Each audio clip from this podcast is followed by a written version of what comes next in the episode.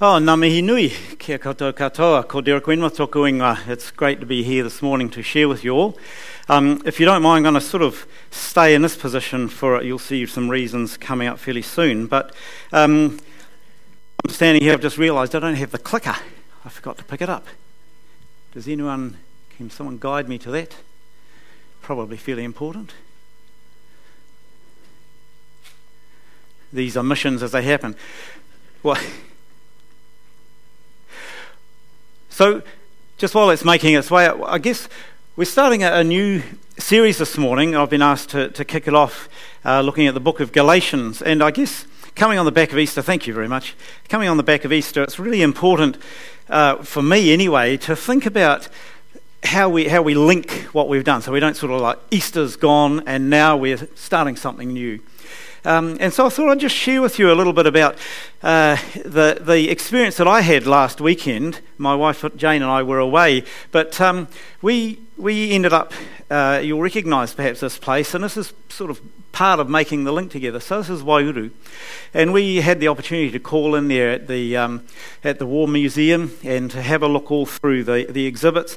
And it's kind of a salient reminder, particularly as we come now to this weekend and was prayed earlier to be reminded of the stories that are inside that building of sacrifice, of giving, of uh, laying down lives, all in the, in, the, in the name of freedom, in the name of peace, in the name of, of seeing kind of the, the best in humanity prevail, and yet kind of coming outside and seeing the tank and uh, being reminded of the same image we see on television a lot at the moment with what's happening in Ukraine, and realizing that that fragile tension between peace and no peace appears to be present with us even this this current age. It's not something that's in history, it's something that we live with, and it's something that Easter really is a message that we need to connect with there.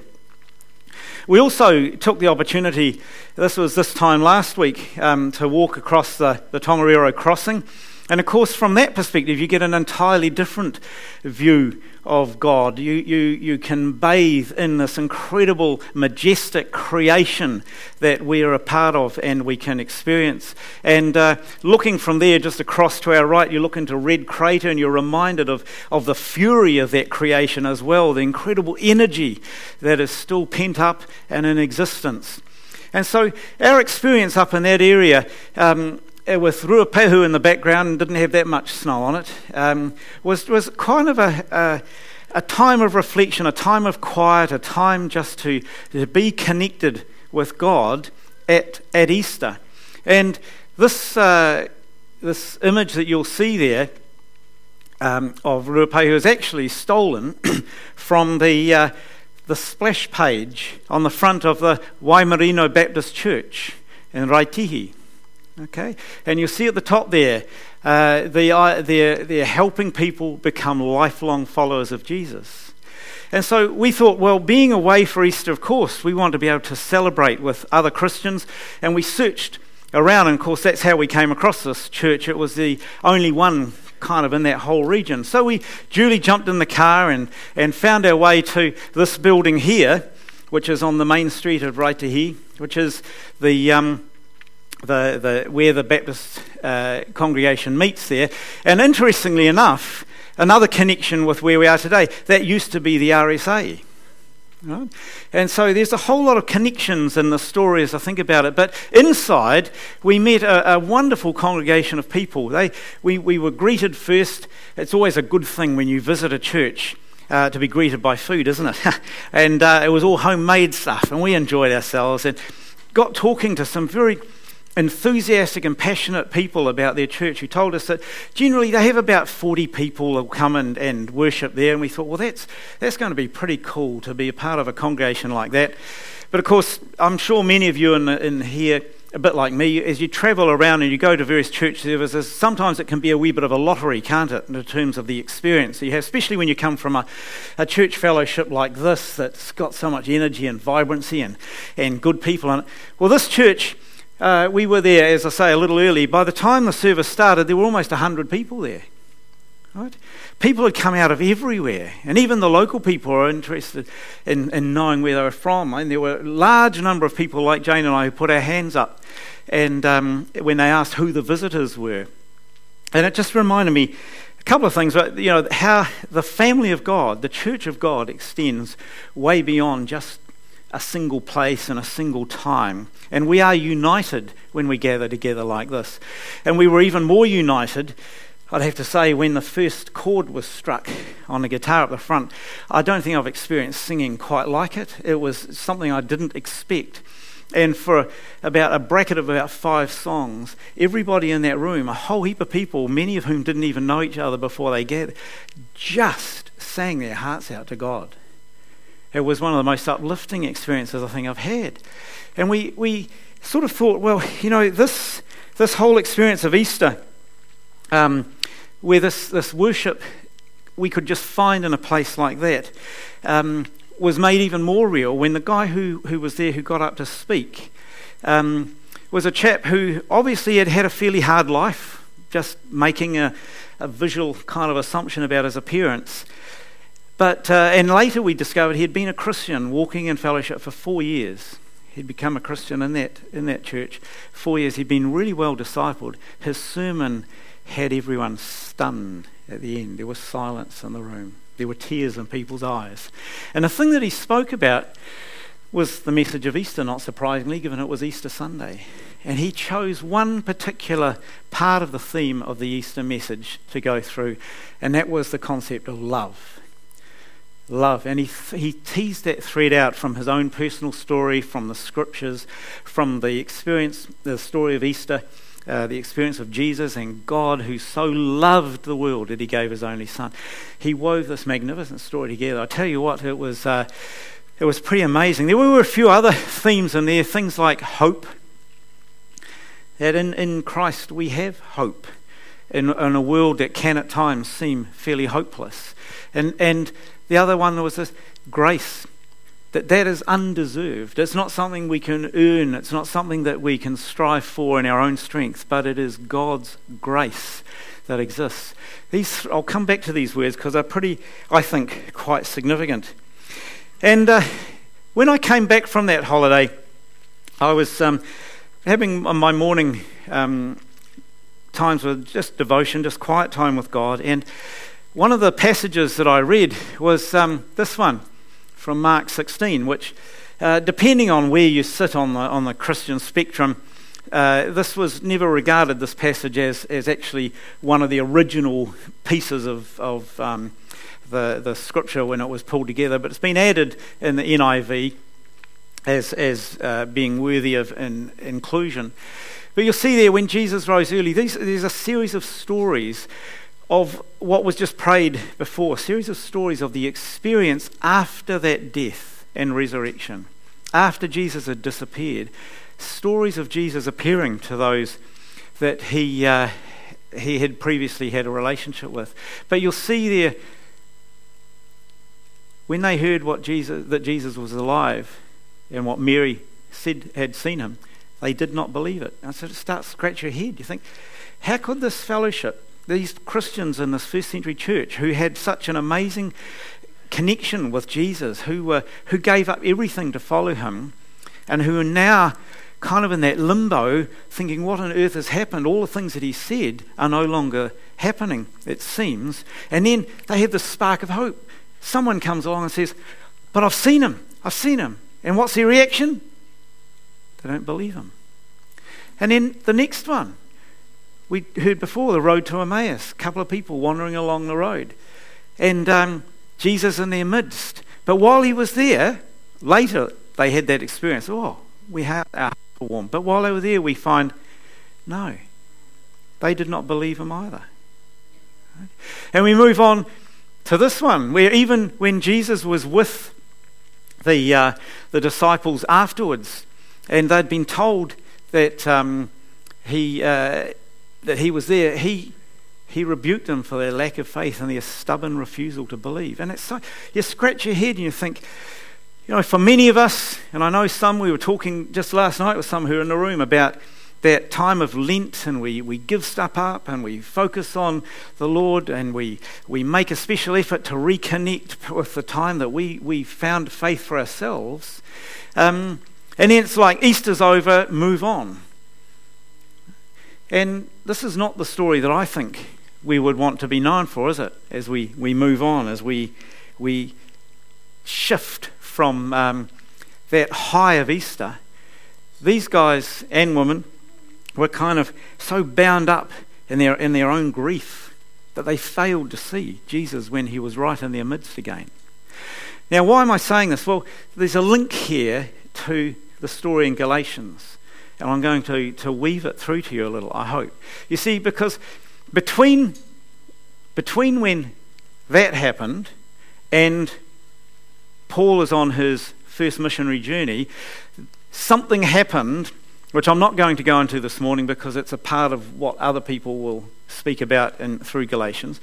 But um, it's recorded in Acts chapter 2, and it was the coming of the Holy Spirit. There was a real change in that relationship with God through the presence of the Holy Spirit in people's lives. And so Paul was one of those who we, we all know the story of Paul, uh, road to Damascus, had that experience where he, um, he was suddenly blinded and then given sight again. And uh, he went from being someone who persecuted Christians to someone who was out and out. And so he went on these journeys. And where Galatians fits into this, the church, it's not one church, it's several churches in a region of Galatia. And he, he went to places like this one up here, if you can see Antioch. Okay? Up here, there's a wonderful story in, in Acts chapter 13 where he's, that's the start of his, uh, his first journey. So he's in Antioch in Galatia, and he, uh, he sits here and he bewilders the chief priests and scribes by going right the way back through the scriptures, the Old Testament. Right? Remember last year we laboured our way through Exodus? Right? That he took them through Exodus and through and through all the other books, and I guess, and unpacked the story and argued the case that Jesus, the preparation for Jesus, was represented all the way through there. And in Acts, it tells us, in Acts 13, it tells us that large numbers of people became Christians. They were won over as a result of his there. And then he moved on to um, this one here, Iconium. Right? And the same thing.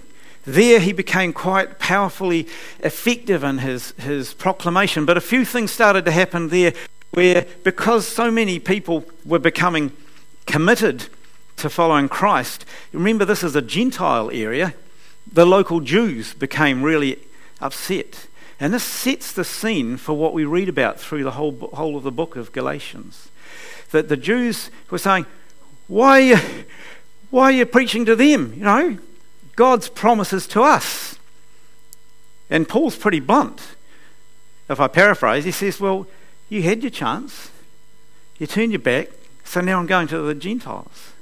That's what God's told me to do. That'd be pretty hard to take if you were someone who really believed that you were God's chosen and the whole story is about you. And so in Iconium, that was where some real stirrings began to happen and um, wasn't that pleasant a place. It was even less pleasant when he got down here to these two places of Lystra and Derbe, where he, he experienced not only opposition, but in those places you'll read about in Acts 14, he ended up being physically attacked. In fact, they took him out and stoned him until they thought he was dead. That's pretty pretty rugged, right? Um, that's, that's a fairly savage thing to do. And they left him there. Fortunately, he wasn't dead, and other disciples came and picked him up and nursed him back to health, and he was able to have two more journeys. But I think the important thing for us is to understand that context that this was where uh, the region of Galatia, with those places like um, Antioch, uh, Iconium, Derbe, and Lystra, these, these are the places where Paul set up the church. He went there and preached that gospel, that thing that we've just spent singing about, those last two songs, grabbed the whole meaning of this quite significantly from my perspective.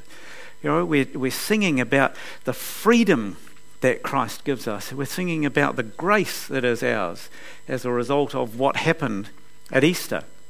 So, as we as we then and to look at the, I've brought a friend along that I want to uh, help me just share the, the verse with you um, here. He's um, hidden away a little bit, uh, right? And so, my mate, previously unnamed, I'm going to call him Nick, and that'll become um, fairly evident. You know, what are you looking at? Oh, those people. Well, they've been here all the time. I didn't see them. Yeah, but that's because you were in the bag down there, you nut. Okay, so what's that in your hand? Oh, it's a letter. Well, are you going to read it to us? No. Why not? Don't read letters. Why, why don't you read letters? I only read email. Oh, give it to me. I'll read the letter then. Here, let's have a look. Who's it from? I'm getting there, I'm getting there. Tell me, who's it from? Look, I'm telling you. Hang on, just a minute. Thought you said you couldn't read it. I can't. All right. So we've got here a letter.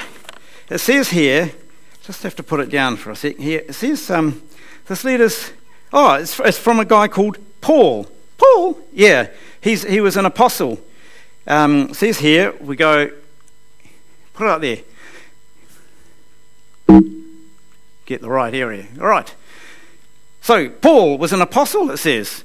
I know him. Really important. Yeah, I know. It says here, I'll read it to you. It says, Paul, an apostle, sent not from men nor by a man. So he's really important. Yes, shh, don't interrupt here. But he was sent by Jesus Christ and God the Father, who raised him from the, raised him from the dead. Yes, he did. How did he do that? Well, listen to the story. There's a whole lot you probably don't know, right? And to all the brothers and sisters with me, it says. So Paul was the guy writing the letter. What does the letter say? Well, I'm getting to that. Just a minute. So, okay. It says, here, to the churches in Galatia, it says. Put it up there so you can read. Look, is that where we are? No, it's not where we are. We're at Hutt City Baptist, but this was another area of churches. Where is that? Well, it's in another part of the world. If you were awake and out of the bag, you would have seen the map. Okay, so, so what does it say here? It says, Grace and peace to you from God our Father and the Lord Jesus Christ. I like that. Or so do I. I think that's pretty cool. Who gave himself for our sins. What's that? What do you mean? Gave himself for our sins? Yep. Well, that's the whole story of Easter. That's the whole, whole thing that we've been singing about and learning about is that Jesus died on the cross, was buried, rose on the third, third day because of our sins. I haven't got any sins. Oh, well, let's have a talk about that later, shall we? it says, He rescued us from the evil age. I know the evil age. Well, in the Bible, no age of empires. No, not that evil age. This is the evil age, the things that are kind of conspiring to lead us astray here, right? Oh, I believe you. All right. So, to whom glory forever and ever. Amen. Is that all? No, that's just the start of the letter. He then he says, Look, I am astonished. So he really liked them. Well, I'm not so sure about that. He must have, he was astonished. But, well, you can be astonished in one or two ways. I think he might be not quite as impressed with them as perhaps he could have been. What makes you say that? Well, he goes on, he says, I am astonished that you are so quickly deserting the one who called you to live in the grace of Christ and are turning to a different gospel, which is really no gospel at all. That's no good. I know it's no good. That's why we're reading it. Tell me more. Okay, I will. I will. He says, evidently, some people are throwing you into confusion and trying to pervert the gospel of Christ. What does that mean? What, pervert the gospel of Christ? Yeah, well, they were trying to tell them all sorts of things. Like these were the Jewish people who were really trying to make them say, well, don't believe everything that Paul said. Why not? Well, they had different beliefs. Like what? Well, they had beliefs about the food you should eat. It's good to eat food, yeah, I know, but they were trying to make rules about certain types of food and saying you could only be a Christian if you only ate those types of food. Like being vegan. Well, sort of, I suppose, but it's more, it's more different types of food that were in the Old Testament part of the Bible. Oh, I get it. What else? Well, he said things like uh, they, they had to observe certain things when they were worshipping together, and, and, and that they, they were particularly keen that they had to be uh, circumcised. Circumcised? What's that? Oh. You don't like that idea, right? okay. He says, yeah. So he says, we go on here. So he answered them and he said, Look, even if we or an angel from heaven should preach a gospel other than the one we preach to you, let them be under God's curse. Wow! Well, what? That's pretty eh, wicked. I know, that's a pretty awesome thing to say, isn't it? It's sort of, do we want to be under God's curse? And he said it again. He says, and we have already said, and now I say again, if anybody is preaching to you a gospel other than what you accepted, let them be under God's curse. Wow. Okay. Well, what happens next? Well, I'll tell you what happens next. I'm going to sit you on the seat over there so you can listen in because I'm going to explain a bit more. My hand's getting warm. All right. All right. Yeah, he dozed off. All right. So you can tell he's really interested. Um, well, I, I, hope part of that sort of made the story uh, uh, kind of accessible to you. This is, this is the book of Galatians. If you read the book of Romans, he goes and he starts the book of Romans all very serious and bit by bit by bit. Various other books of the Bible, he comes in and he starts explaining. Book of Galatians just starts with this. I'm astonished. He's angry. He's really mad. He spent all that time on the first journey going through the Galatian area to those churches, suffering personal abuse, all that sort of thing, but setting these people up and, and putting them on the, on the right path and sharing the gospel. And now he hears stories that they're being perverted in this, they're being led astray. Uh, and we all sort of think, oh, well, that's, you know, a history story. The challenge I want to bring today, really, is, is this not something that we need to be taking notice of still? All right? If we come back to that Christian, the, the message of Easter love, hope, and grace. These are the same themes through the book of Galatians. That is the gospel message that Paul is saying to the Galatians, as you'll hear over the next five months or however long it's going to take us to get through the book. It's, um, that is the thing that keeps coming back to. That Jesus, the one who died on the cross, was buried, and then after three days rose again, and who then appeared to the disciples and left them with the promise of the Holy Spirit. That is the gospel. And the heart of that gospel is what was in that earlier verse that the reason for that was to save us from ourselves, from the, the stuff that isn't aligned with what God would have us be, and from the evil age that we're a part of. Right? And the key thing about that is the Jews had come in and weren't necessarily disagreeing with that, well, a lot of it, but they were saying the way to get it was by works. It was by doing stuff, by observing particular rules, by observing things that were set out in the Old Testament and so forth. Whereas Paul was saying it's about faith. It's about faith. And those of us who are sitting in the room today, following the Easter that we had last week, that's, that's the challenge for us. Is what does faith mean to us? And on what is our faith grounded? Where do we find the foundation for our faith that then gives us the ability to love, to have hope, and experience the grace of God? Right? And so that's really where the, the whole message comes together. Now, I, was doing a bit of thinking about Galatians and where we are now because we've talked about Ukraine, we've talked about Anzac, we've talked about Easter. Can't um, forget the fact that we're also in the midst of a pandemic. And I've put some thoughts together about could, what could we learn then about Galatians today? What's, what's some relevance? And You'll think I'm, I'm sort of skimming a little bit here because I'm, I'm assuming and pretty certain it's going to be covered in depth as we come. So, this is the sort of taster, this is the prequel. But one of those things that um, I was reading, or actually listening to a podcast earlier in the week, and the speaker was talking about the extent to which you know, prior to um, lockdowns that happened, we'd really become quite used to church happening on a Sunday. That was church. Now, when I say we, that could apply to us, but I'm talking about the church more widely in the world. That um, it's all about what happens on Sunday.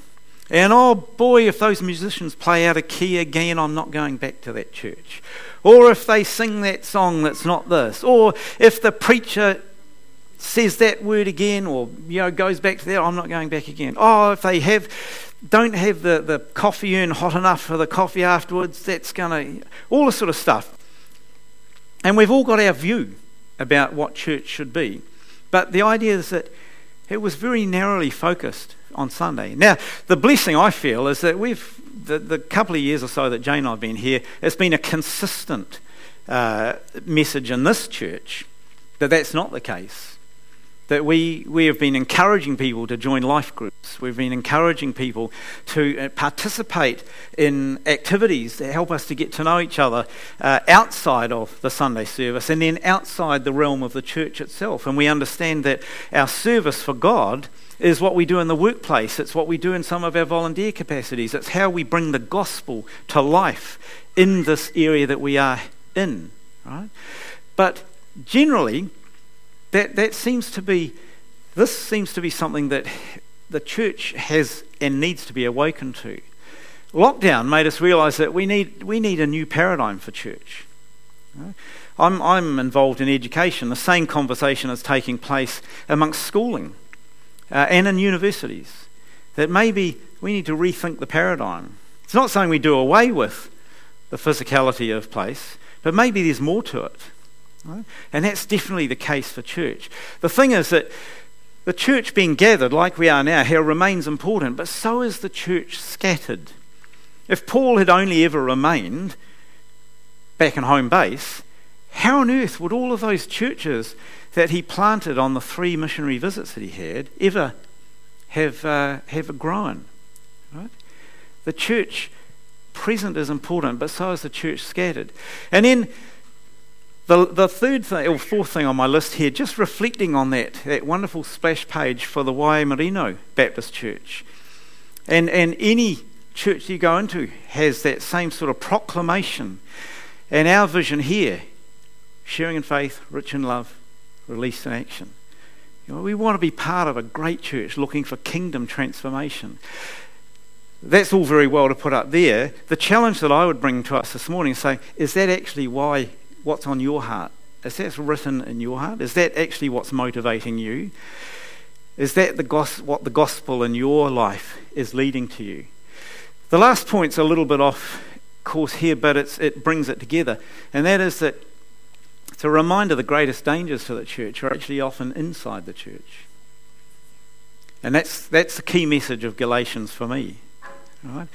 That often we look out to the world and we see all this stuff happening and we see all the stuff that's going on from the outside, but in actual fact, some of our biggest challenges happen on the inside. And why? Because those little seeds, as they did in the early church of Galatia, take root. And through conversations and particular views that people start to adhere to, they start to pervert the gospel. Right? There's, there's all sorts of activity that we've seen and witnessed in our community, right? In, in broader Lower Hutt, Wellington, and in New Zealand over um, things like wearing masks, things like being vaccinated, right? And, and in, in, that's inside the church as much as it is outside. And part of that is the confusion that we have around freedom and the concept of what Christ has made us free to be and released us to be free from. Right? It's not a freedom that leads to hedonism. It's not a freedom that casts all aside and says it's my rights over your rights. It's the freedom that He gives us to be released from the stuff that binds us, the stuff that in our life might be perceived as sin, the stuff that holds us back from being the very best that we can. That's the freedom that the gospel of Christ is all about. And so when we, when we look at this, I can't, help but think, you know, conversation we were having last night about measurement You know, things need to be able to be measured, or do they? And I think in churches, we get often carried away with, you know, the success we have as a church will be measured by how big we are, how amazing our music is, how dynamic the preaching is, how many sales we can make of you know LPs or that ages me, doesn't it? You know, CD well, you know, through through online music stores now, right?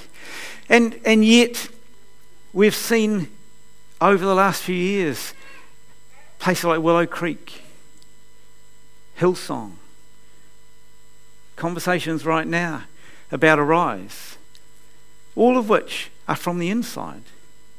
They're not being attacked from the outside, being attacked from the inside. And what's giving the opportunity for this to occur? It's because there are some areas in which the alignment of the gospel are no longer there. There's been a distortion, a perversion. Might seem small, might seem inconsequential. And it doesn't just have to be big churches, it can be small churches. That church that Jane and I visited at Waimarino, they had, they had a massive division only two and a half years ago, from which now they are starting. This was part of their restoration, and they were so chuffed by what happened on Easter Sunday as a result. You don't, you don't have to be big. It's not, it's not only these churches where that happens. So, what do we do? What do we do about this? And how do we make meaning of, of Galatians for ourselves? Well, instead of going back to Galatians, I just want to finish off that passage from Mark 16 because this is, this is Jesus' final message almost right, to them. He says, This is what he said to do, and it's repeated in Acts, of course. He says, Go into all the world and preach the gospel to all creation. That's our response to the gospel. That's the expectation. That's the thing. And it's the part that should challenge each of us in the work we do. It doesn't matter what we do. Whether we're someone who plays music up here or who has an opportunity to speak like I am, or someone in that daily job that I'm employed to do, and the workmates that I work alongside, whether I'm raising kids at home and working in a community and down at the local play centre.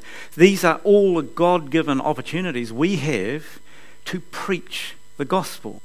And preaching the gospel doesn't necessarily mean doing this, it's about being, it's about living those really those the essence of what the gospel is all about the love the peace the joy the hope and experience and faith and so jesus sent these in my name you will drive out demons they will speak in new tongues. Have we started to experience any of that kind of incredibly miraculous stuff in our experience?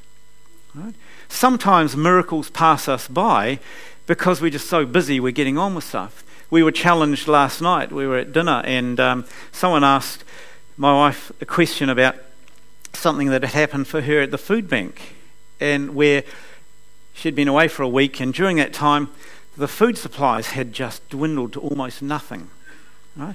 And Jane came home on the Sunday afternoon visiting. I don't know how we're going to get through tomorrow. There's nothing in the no nothing there. Right? And so we prayed. And the next morning, someone turns up. In fact, I was thinking it was several something with more fruit and vegetables than you've ever seen.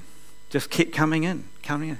And then teacher and kids from Hutt Valley High turn up. They'd had a mufti day or something or other, and brought in hundreds and hundreds and hundreds of cans. And in that one instant, there was enough food to feed the hungry. That's a miracle. Right? But we need to keep our, our antennae up because it's easy sometimes to overlook those sorts of things and to say, oh, well, it happened. No, it didn't just happen. It happened because in God's design, the gospel is about meeting the needs of the poor it's about meeting the needs of the hungry. It's about meeting the needs of those who aren't yet in a relationship with Christ and who are still bound by the, the sin, bound by the stuff that holds them back.